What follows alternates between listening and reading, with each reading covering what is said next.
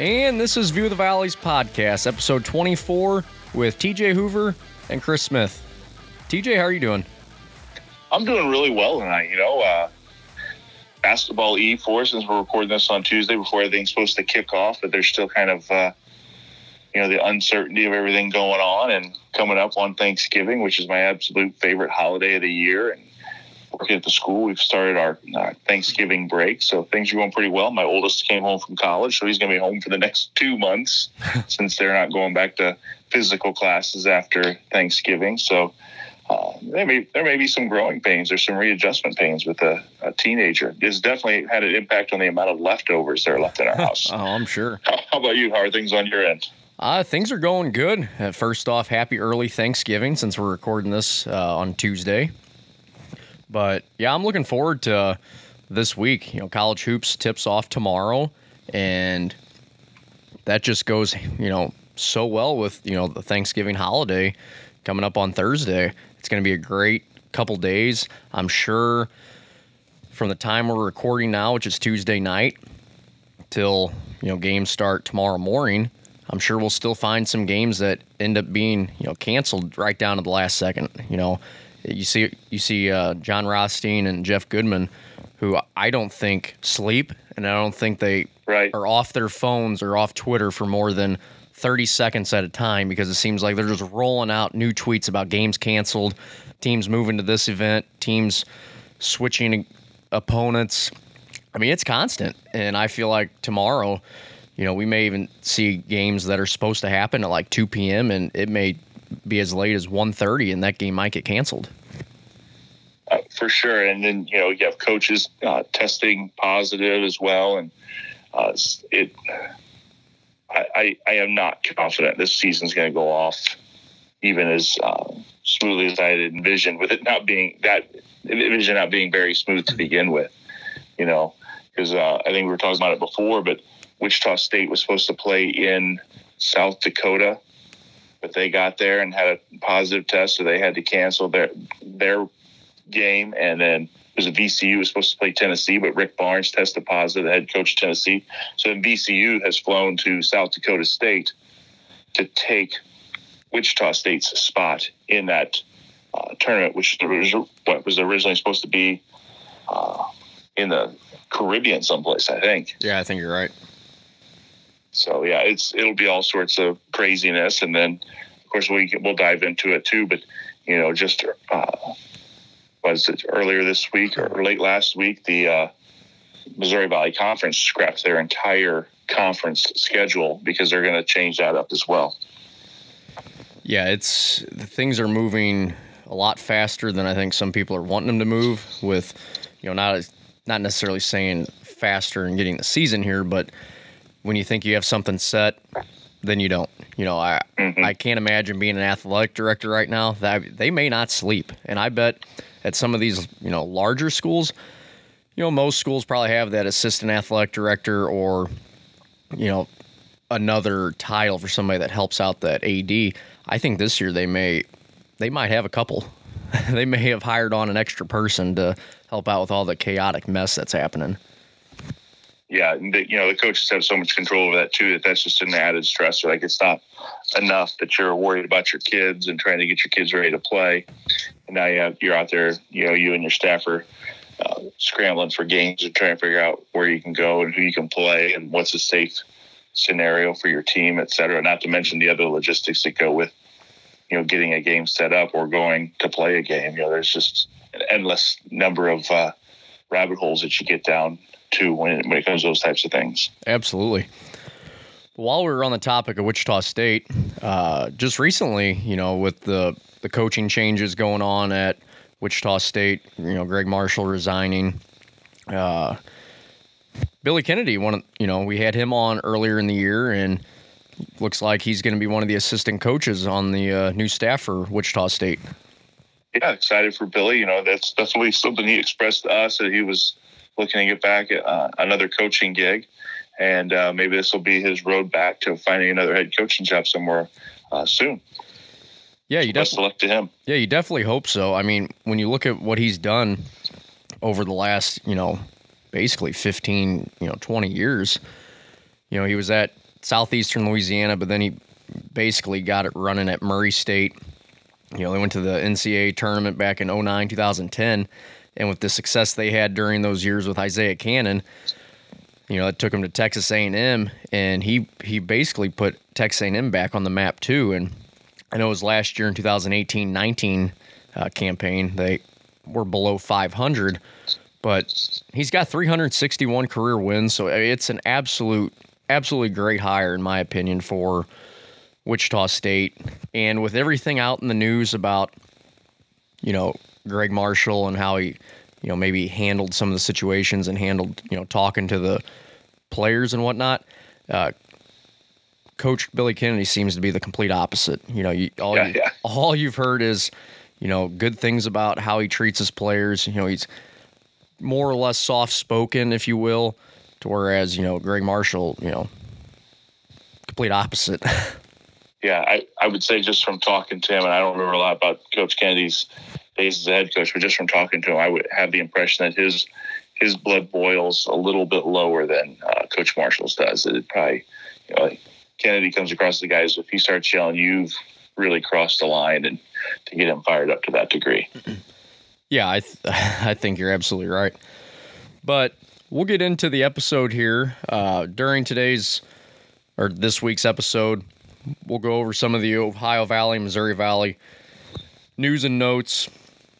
We'll also get into a couple of the team previews as the season's quickly approaching. TJ's got two from the Missouri Valley, and I have two from the Ohio Valley. And then we'll also do a kind of fun Thanksgiving segment uh, since you know that is the time of year. Get a little different twist to the episode this week, and then next time we're on, next time we record and you know upload an episode, you know we'll already be a weekend of college basketball, and uh, it should be uh should be a lot of news and uh, stuff to talk about, especially come that following episode. Yeah, you know, who knows how many games we'll have to talk about, but at least we'll have some actual basketball to talk about for once, and that'll be a change for us. So, For sure. first, too. But first things first, TJ, we'll uh, we'll get into some of the news and notes surrounding you know our two conferences. And the first thing I wanted to mention here, uh, we we talk a lot about men's basketball on this podcast, but I do think it is worth noting uh, women's basketball. SEMO is playing host to fifth-ranked Louisville. Saw that on Twitter yesterday via SEMO's uh, Twitter feed, and you know, all things aside, I know, you know, everything with 2020, things are getting shuffled around. But regardless, I for an Ohio Valley school to host a ranked team, let alone a top five team, I think it's huge. You know, it, it it's a it's a big program boost for you know SEMO, and also helps out the OVC image as well. Yeah, for sure. You know, and you know, kudos to them for getting a program like Louisville to come in, and Louisville being willing to come in, and uh, hopefully they put on a good show. You know, I think in Missouri they're allowing people to attend, but who knows how many people will be uh, very interested in that game. Uh, you know, day before Thanksgiving, and uh, you know, women's basketball just doesn't draw as well as, as men's basketball. But hopefully they'll be able to get a crowd there and uh, put on a good show for everybody. Yeah, I'm not sure how many fans they're allowing at the game. Uh, I did see where it said, you know, get your limited or get some tickets while they last. You know, limited amount, you know, of attendance, you know, will be allowed at the game. But I couldn't find what number they were actually, you know, cutting it off at. Right. So I think it'd be interesting to see what number they go with. And it might be out there, and I just didn't see it. But you had No, because I, oh, I'm sorry. I, I looked at the the men's game when SEMO was supposed to play SIU the week after Thanksgiving, so next week, and they definitely were selling tickets. But again, I didn't see anything like, "Hey, we're going to limit it." They're just going to space people out, and they're running specials. Like they were still, you know, having, you know, wanting more people to get in. You know, they had some pretty good ticket deals for people that were interested. So. Sure. While we're on the uh, while we're on the topic here, I know you had mentioned uh, the Missouri Valley was scrapping their schedule essentially, and basically kind of you know they're just saying the heck with it, they're going to be redoing it. Right. Um, Yeah, so came out last week that they've have eliminated their conference schedule. Not eliminated, but they're they're uh, reworking it. And reports are that they're going to, uh, when a team visits, have four game or four instances where a team will travel to an, another location and they will play that team twice. So, for example, if Illinois State travels to Drake, they will go to Drake, they will play one game, and then, and that's what's not quite clear yet. So, if they play the first game on Friday, then they'll turn around and they'll play Drake again, still on Drake, Drake's campus. I don't know if they'll play that Saturday or if they'll wait till Sunday to kind of split it up. But that's what they're going to do. So they'll have four situations like that on the road. Then they'll have four more like that at home, and then they'll have a team that they'll play a home and home with. And logic seems to be that they're going to put them with what they're going to call a travel partner. So I think you can envision that Drake and Northern Iowa, they will have a home and home with each other. Illinois State and Bradley, a home and home. Valpo and Loyola, and then they'll put together Evansville and Indiana State, and then the kind of the outliers of the conference, Southern Illinois and Missouri State, and that's speculation. I don't know that I've seen anything solid, but I think that that logically makes sense that those schools that are closest to each other, they'll let them play a home and home. But uh, for the foreseeable future in Illinois, they're not allowing fans in. Uh, Chicago's definitely locked down a lot harder. And then we've seen numbers really spike in Iowa in the last couple of weeks too. So I don't know what their numbers are going to look like either. But it'll be it'll be interesting. You know, yeah, on one hand, I understand that you need to limit travel. You limit the amount of times that your team's staying in different hotels, but it can also have you know an injury can have a much bigger impact on you too. So like when Loyola and uh, Northern Iowa play each other, well, if Cameron Krutwig gets hurt in that first game, does he get to play in the second one? That's huge as opposed to hey, it's two weeks down the road and you know he can be prepared for that again. And what difference does it make when you know without crowds or with limited crowds? I mean, it's home court advantage is big a deal or you know, I'm sure that Porter Moser would much rather play Northern Iowa and Chicago than you know go to their place and play two games there. So how is that going to balance things out? And uh, obviously, you're going to look at what happens if and when they start postponing or canceling games too. That's going to be how are they going to fit those games in? What's the plan after that? Well, transitioning, you know, from that TJ will, you know, basically just flow right into some of the games this week and you know, as of right now, the games that we're about to talk about, they are currently on. Um, they're not canceled or postponed at this point. But on the OVC side of things, TJ, I'll get it rolling here. A uh, couple good games, or a couple games that OVC teams are playing some highly ranked teams, which you know give the OVC you know s- some good publicity and ultimately some good uh, good level of competition for the OVC programs heading into uh, you know conference play because you don't have too many non-conference games you can really work on things. So you know sometimes right. the tougher opponents you play help prepare you for you know your level of conference play. You know a couple weeks down the road. But you got Morehead State. They play in-state uh, foe Kentucky. You know they're ranked 10th in the Bluegrass Showcase. That'll be on the SEC network. That's Wednesday, so tomorrow night. Uh, SIU Edwardsville's playing in the Billiken Classic, which looks like it's SIUE, St. Louis or SLU. Um, LSU is traveling up, and then looks like St. Louis College of Pharmacy is at Forest School. They're a Division three school. Uh, so it looks like those will be the four teams in that. So it looks like SIUE might get three games out of that deal, barring any weird uh, yeah, turn of events. I think uh, SIUE's only or the only game that uh, St. Louis College of Pharmacy is playing is SIU Edwardsville. From what I've seen, I haven't seen them scheduled to play oh, okay. LSU or St. Louis yet. So maybe that's just a game for SIUE. That could be. I would think. I can't imagine that oh. SLU and uh, LSU would want to play that game. Uh, you wouldn't think so. Uh, Tennessee Tech, they're playing Indiana. They'll be on the Big 10 mm-hmm. network. Jacksonville State against Alabama, SEC network. And then basically after that Tennessee Tech and Indiana game finishes, you have another OVC game on. Eastern Illinois is playing in that MTE against seventh ranked Wisconsin. So just just tomorrow alone, Wednesday the twenty fifth, a lot of a lot of tough games for OVC opponents. Right. That'll uh, you know it, you know, really get the blood flowing for a lot of these players, which and and I'll I'll be honest, you look at some of these spreads. Kentucky's currently 23 and a half point favorites over Morehead. And then, you know, Eastern Illinois 19 point underdogs against Wisconsin. Yeah, the spreads are going to be high just because you would think that's what would happen with a ranked team playing an OVC member, but as we talked about, you've seen it in college college football.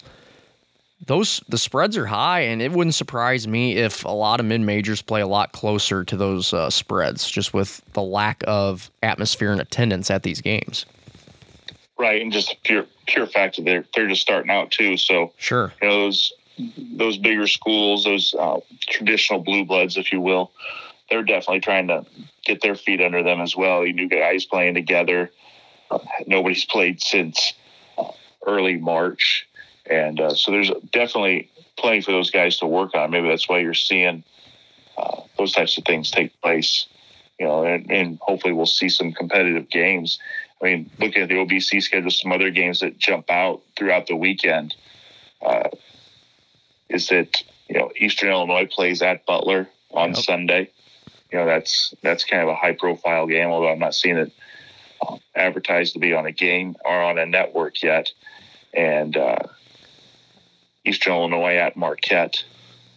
That's another one that jumps out at you when you look at it. And then uh, Eastern's got a brutal stretch here to open the season.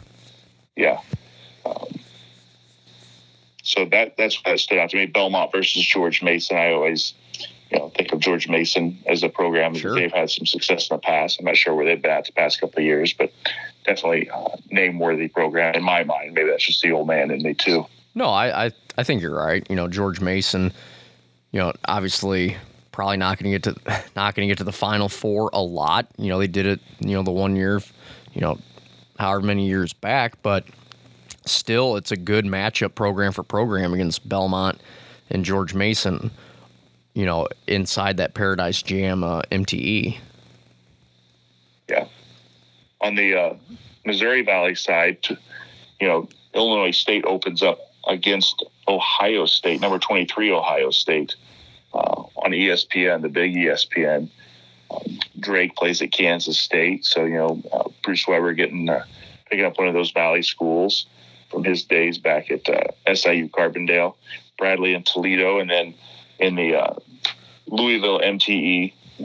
They were supposed to play SIU to start off tomorrow, but SIU had to pause team activities because of a COVID uh, outbreak, and Evansville is not taking their place, and then Northern Iowa is playing Western Kentucky. So, I mean, I think most of those games in the OVC don't start until like five o'clock, but the MVC they're playing in the middle of the day. Yeah, they are. They're playing uh, one o'clock, one o'clock, two fifteen, and then two and the three o'clock hours. So you can get done watching MVC games and then flip over and uh, start watching OVC games. So yeah, that'll I, be interesting.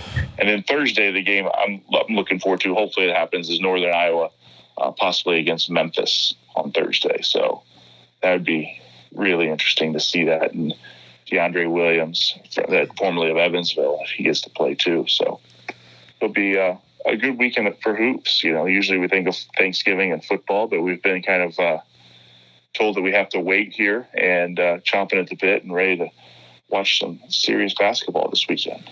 Yeah, I'll I'll be honest, TJ. I am very jealous of of you and probably a lot of other people out there. You know, everyone's going to get that chance to watch college hoops tomorrow. A lot, but I got you know, I'm in a stretch I'm working 12 hour shifts here, and you know, I'll just be on my break and lunch trying to flip through as many games as I can to check the scores, maybe watch a few minutes here and there. And I'm just going to be thinking about college hoops all day and what, what it could have been for me, but it's not. And I'm jealous. Hey, That's what it comes down hey, to. I've been there. I've been there. You know, my days of uh, working retail, I remember those days that I just, I still, when I, I go past places like the mall or you know, um, other big box stores when it comes close to Christmas, and you just see all those cars out there. It just, I have a severe aversion large crowds, probably just because of that. Oh, sure. just uh, people kind of uh, act differently when it, it, comes to Christmas time, and you know they're wanting everybody's cranky. Is oh, I, I don't envy you this time of year. So, well, my hats off to you. The one game I am kind of looking forward to it's it's on Thursday. Uh, really looking forward to seeing the Bradley Xavier uh, game. Right. I won't yeah, be able to watch it. Too.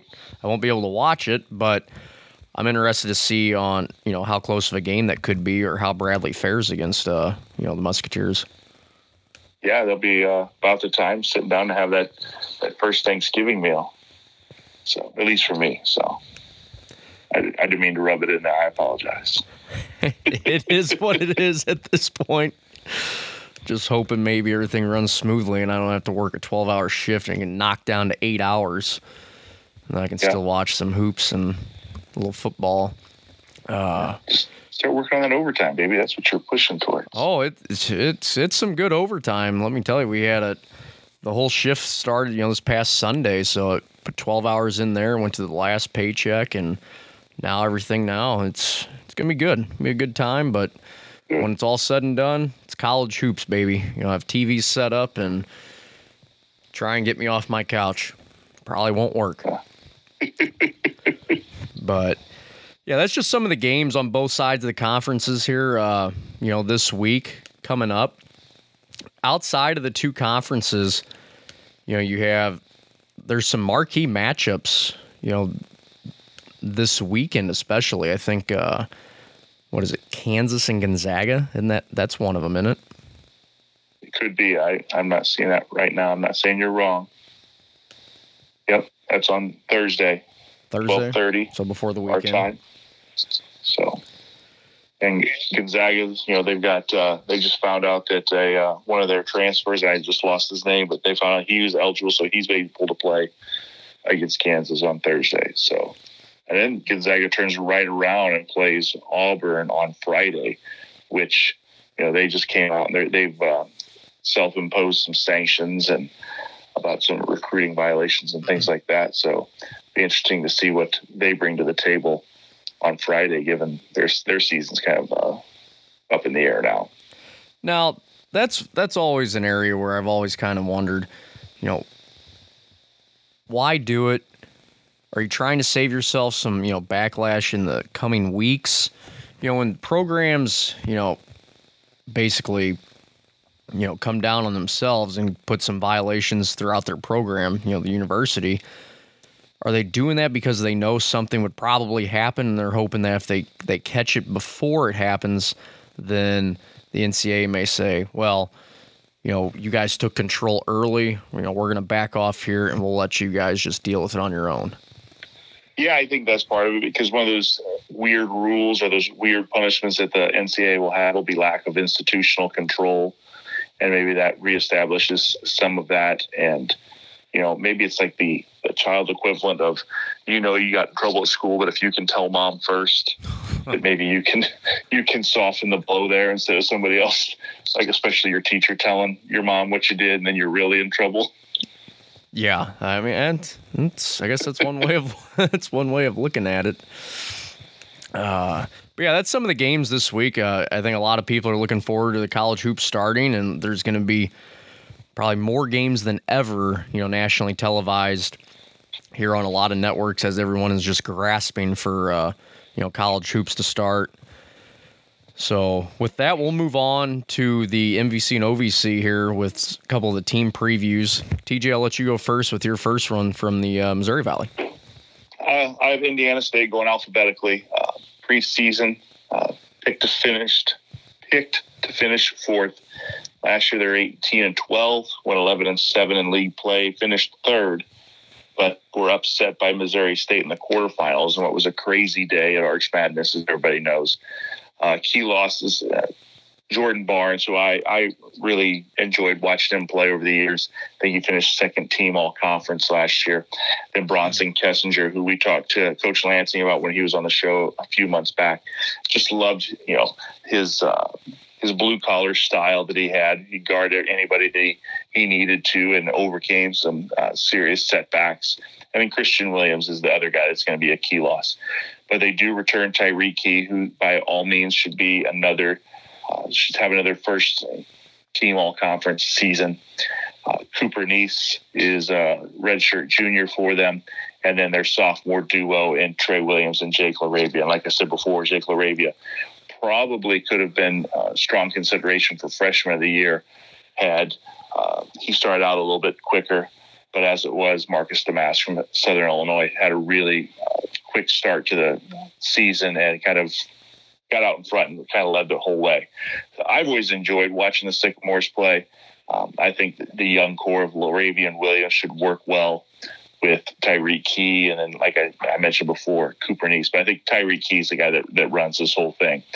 Uh, I think they lacked some consistency last year. I think it's best examples that, you know, they had Loyola at their place and in Terre Haute, and they beat them by like 30 points. But then they turned around and lost at Illinois State. And I think they went on a three game losing streak and got beat pretty handily by Loyola in that uh, stretch there. I think Jordan Barnes is going to be big shoes to fill because uh, he, you know, had been a starter. What felt like forever for at least three years. I think he even played quite a bit as a freshman. And then, you know, who's going to take his place? Is it going to be T.J. Howard from Towson or Randy Miller that transferred? He transferred in from NC Central as well. But people seem to be pretty high on this freshman Julian Larry. So I think that that's a big thing. And then who are they going to have to kind of battle the other bigs in the league?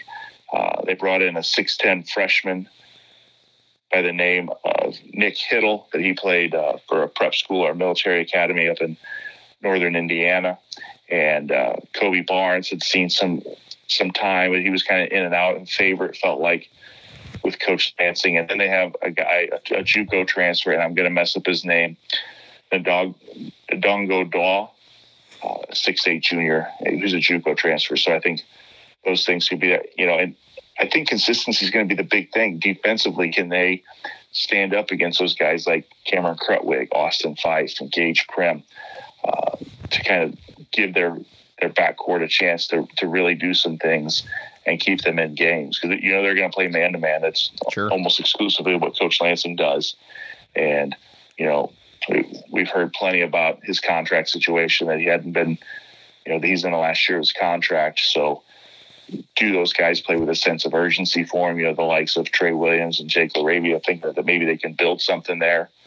But, that, you know, I would think that they bought into Coach Lansing, and that's why they're in Terre Haute. So uh, it'll be a real interesting season to see how this plays out and how that contract situation can impact them moving forward.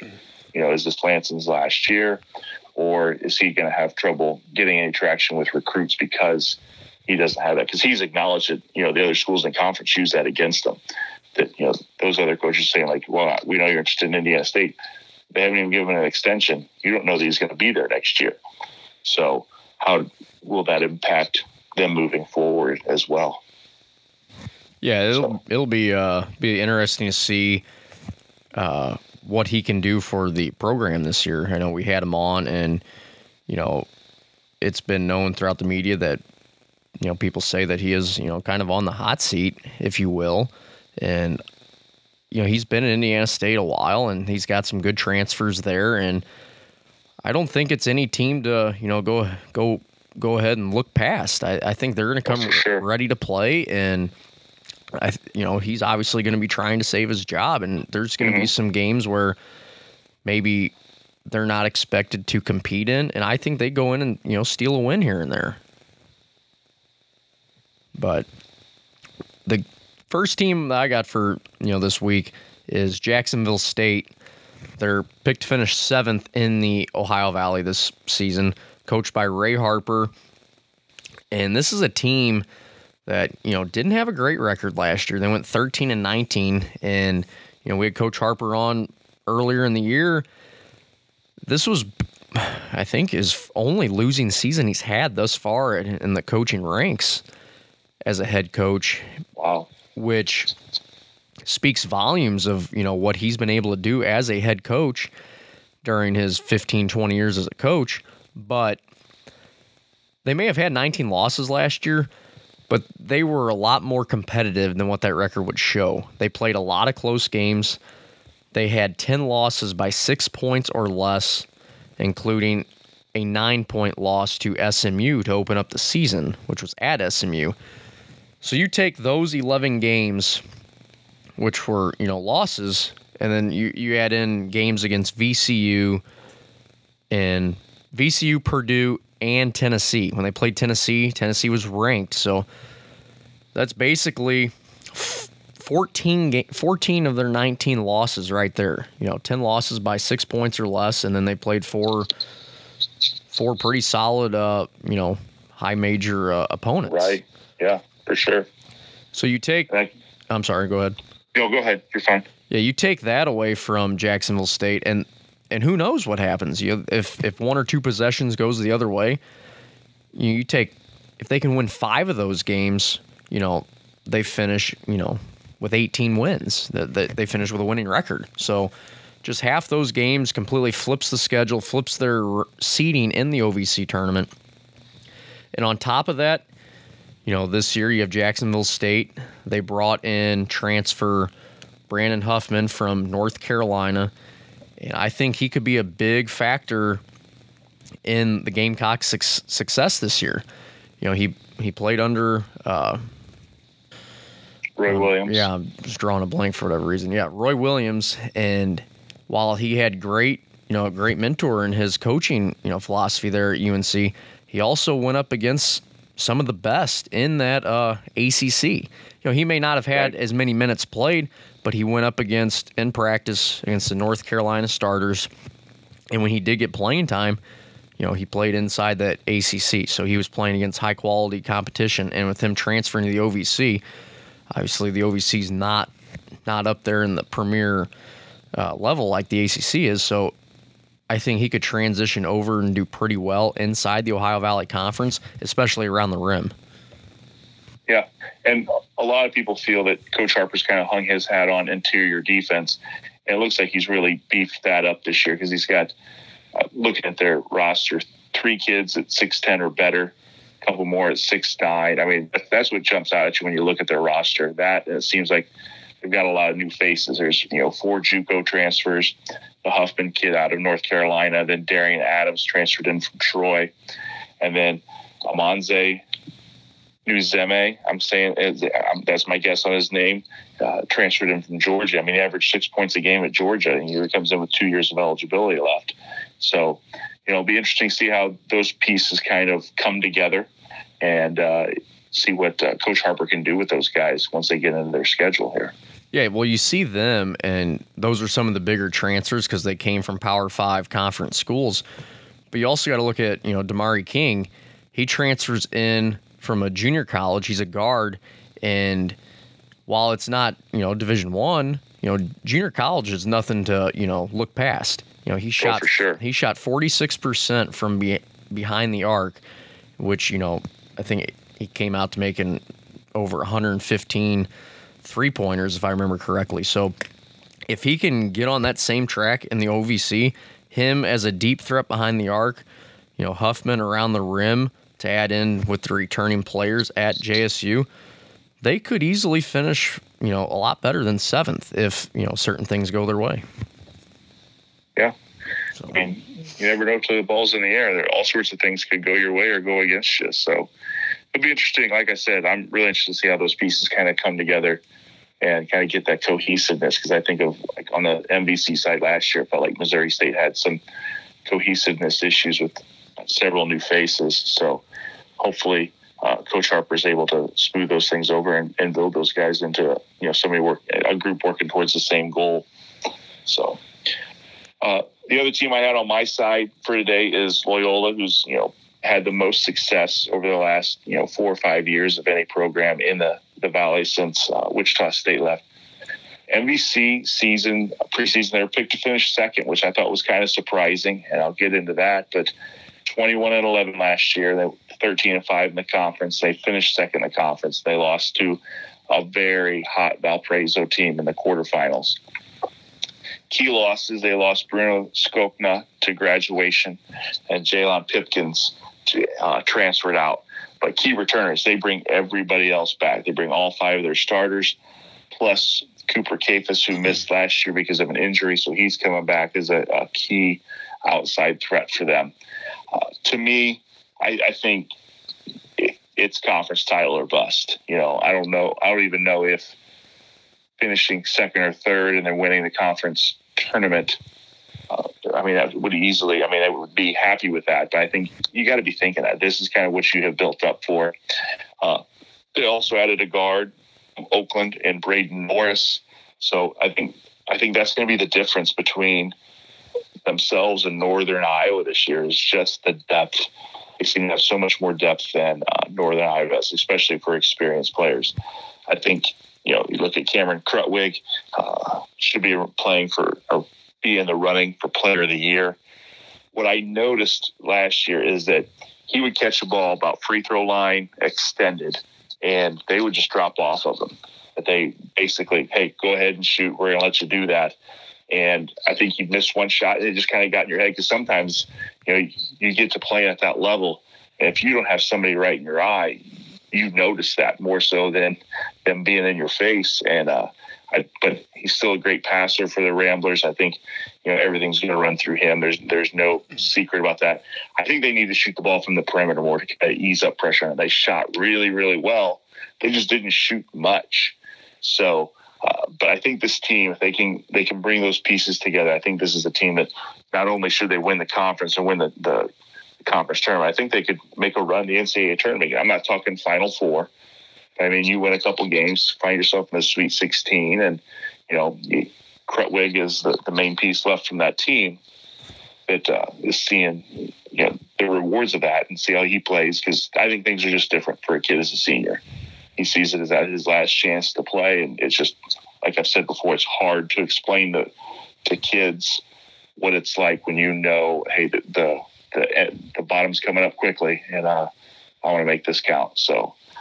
I, I I see big things for Loyola this year. I mean, I don't get me wrong. I love AJ Green, love watching him play, but I just think that Krutwig's got more pieces around him to make this season go for them. Yeah, I mean, Krutwig's a big part of what Loyola could do success wise. You know, if if teams try and you know double team him, then you start looking to where who can step up for Loyola to, you know, overcome. You know, let's say Krutwig has a bad game. Who has the ability mm-hmm. to step up and put up the same type of numbers as him? I know Loyola's got a great team, but is there somebody that can step up and you know overcome the lack of points he could, you know, he could have in a game if a team locks him down defensively. Well, I think they have so many guys. It's not necessarily that one guy will have to pick it up. I think everybody picks up a little, you know, and but I think your offense definitely changes. Your floor presence definitely changes without Krutwig out there. Just how things flow. I think that's probably the bigger thing. Uh, instead of just replacing what he does out there on the floor, but just how you know the focus of your offense changes suddenly. Okay. Second team on my list for this week is Morehead State. Morehead State coached by Preston Spradlin. And just like Jacksonville State, had a little bit of a rough year last year, also finished 13 and 19. But the thing that stands out to me about Morehead State, you know, when you look back at how they did last year, it was really a season of, you know, phases, flashes, droughts. They started off the year 4 0 and then then they had a free fall. They went 1 and 7 after that 4 0 start with that one win coming against IUPUI and then from there they put together another good stretch. Then a four game losing streak. And they won 3 and they ended the season 1 and 7. So oh, that's tough. On third on February 6th of last year, they beat SIU Edwardsville and they were 12 and 12. They were at 500 and then they came to a came to a halt. Went 1 and 7 to finish off the year. So, when you look at their season, they went 13 and 19, but there were two stretches where they were combined 2 and 14. So, you take away you know, a stretch there it changes their whole aspect. So if they can go into this season and get more, uh, more of a pattern, if you will, or you know, eliminate at least one of those bad stretches, season completely flips. Because it wasn't like they weren't competitive last year; they just they just had some bad luck at times. And Morehead State this year, they're picked to finish behind Jacksonville State in the OVC preseason rankings. They were given 87 points, which Jacksonville State was given 124, so a little bit of a drop there from the top seven right. to eight. And as you know, the OVC only keeps those top eight for the tournament. So hopefully they'll be able to get things figure out more on a consistent basis because last year they lacked the consistency which led to the that stretch of 2 and 14 throughout the season. But I think if if coach Spradlin wants to uh, continue and continue at Morehead State, I think this is the year where they need to improve. This will be his fourth full season on staff there as the head coach. So they're going to need to see some improvement, I feel like. Nothing against him or the program. But typically, when you see a guy in his fourth or fifth year, that's where, you know, the the athletic department and university as a whole wants to start and see, you know, some improvement. You know, that they're getting closer to that 500 mark or better. You know, are they advancing through the conference tournament? You know, not necessarily saying you have to win that conference tournament, but are right. you getting past that first round? Are you being competitive in that tournament? So they do have some transfers that came in this year. Jalen Sabri from FAU and Skylar Potter from Wright State.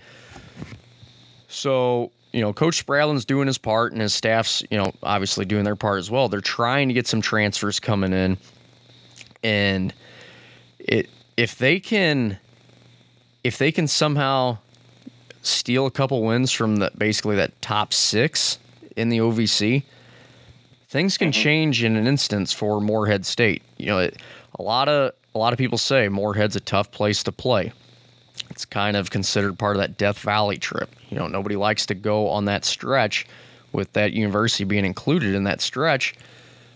So if they can figure out the consistency level or the fine line of it, I don't think Morehead State will be as bad as what their projected ranking is somewhat, you know, saying.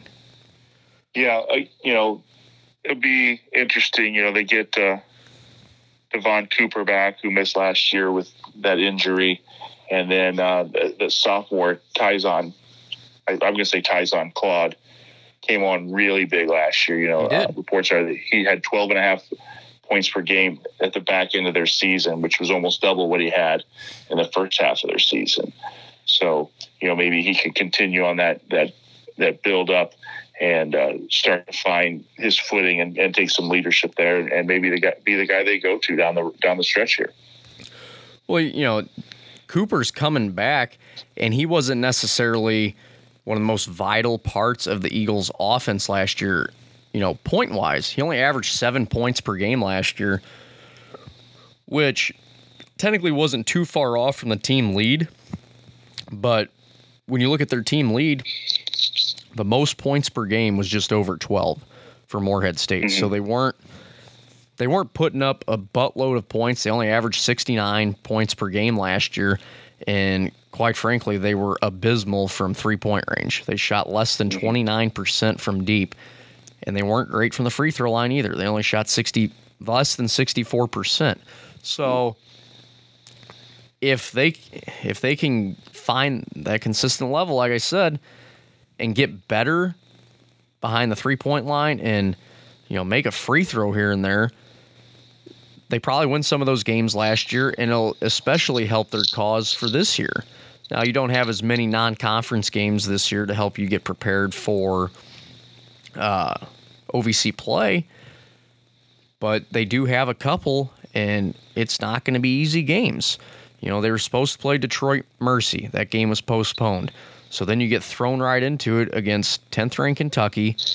They play Richmond, then they play at Ohio State. So they don't have they don't have a lot of time to work on things, and the games they do have to work on is against you know premier premier talent.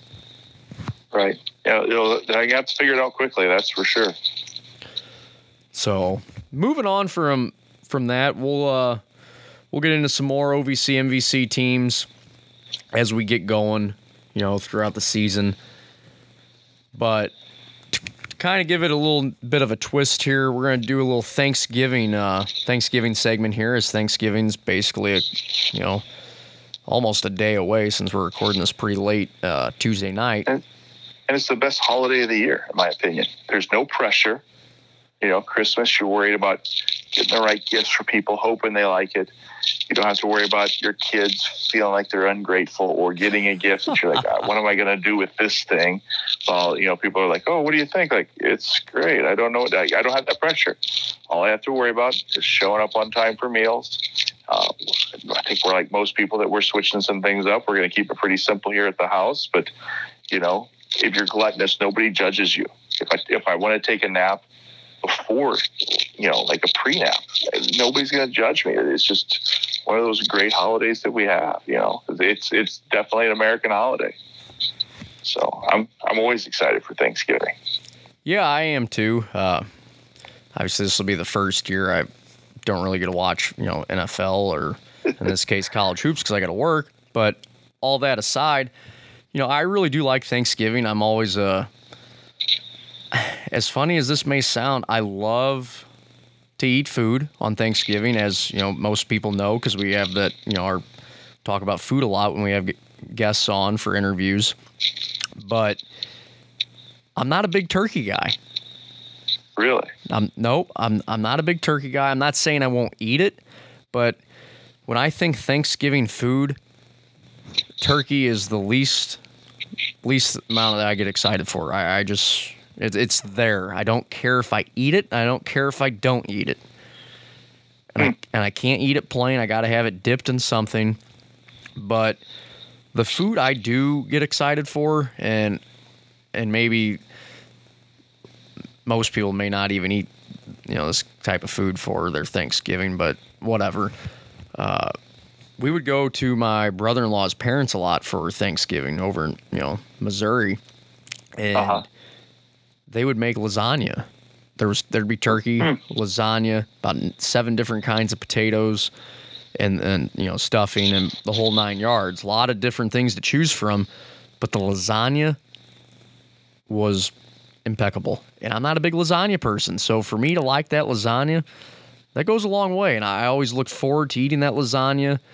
But my favorite food on Thanksgiving is, uh, you ever had the those like cheesy potatoes with like the cornflakes on top?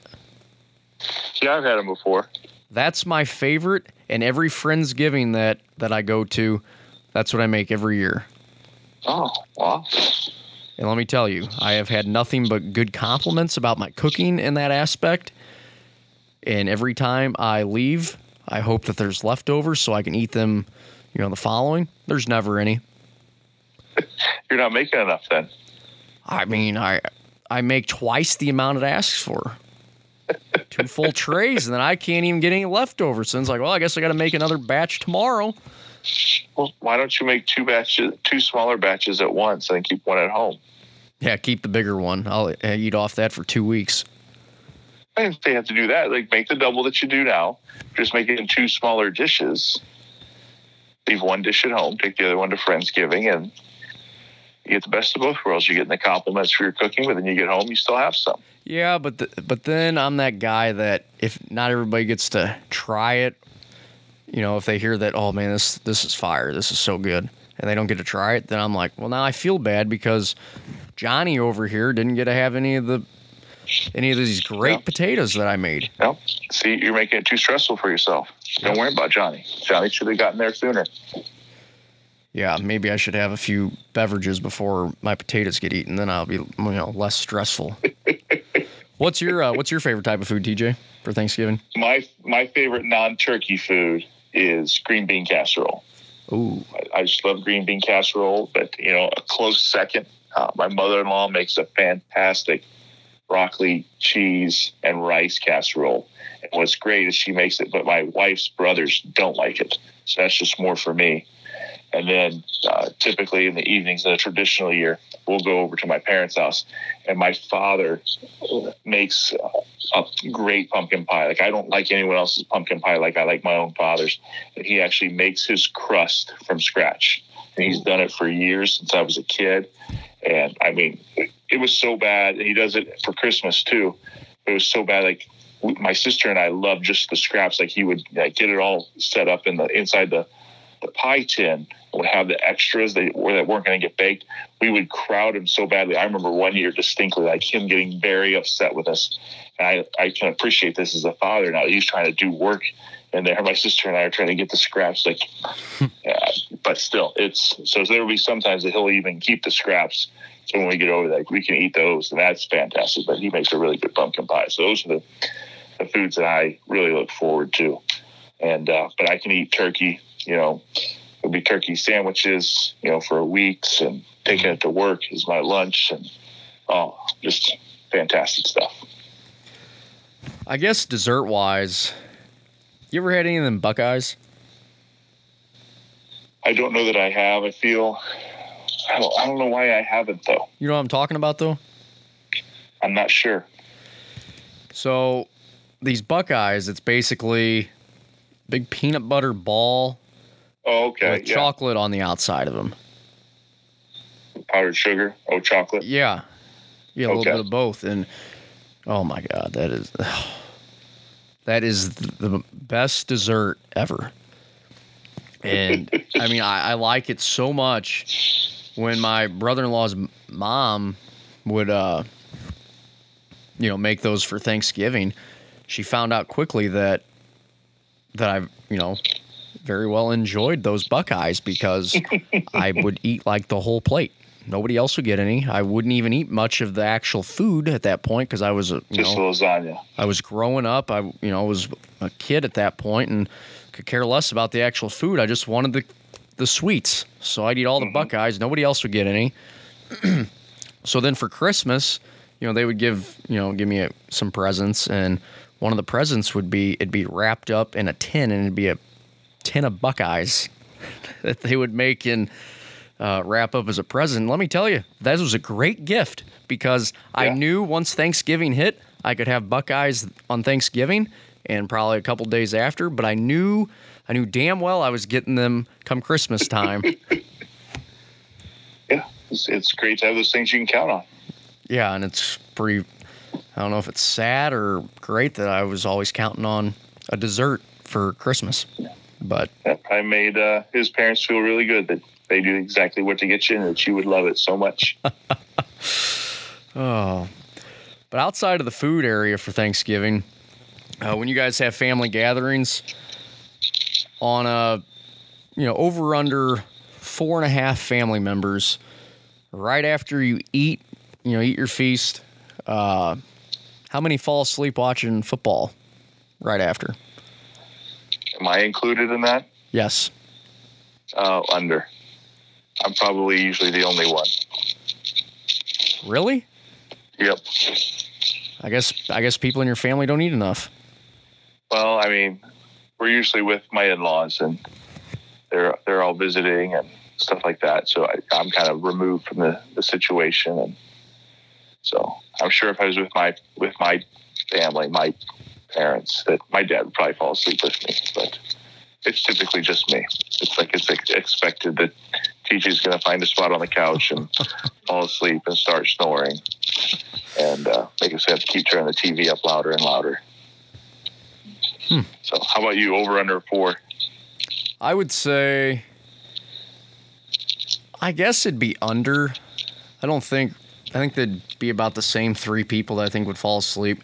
Well, because Thanksgiving's kind of changed a little bit in our household. Like we would go to, you know, brother-in-law's parents for we went there for like 10 years i feel like you know and then you know the last couple years we've been staying closer or we've been staying over you know at the house you know uh, our family immediate family would come over um, a little bit smaller of a thing because uh, with my sister having having their two kids now you know things we're, we're trying to keep things a little bit closer to home and so when we were going to the, you know, their in-laws, I would say then it was basically about four people. It'd be the same four people that would fall asleep during football every every year. You knew what was happening. Uh-huh. You knew these people weren't participating in football outside because they're passed out on the couch. Now, with it being basically the immediate family, I might be the only one that sleeps.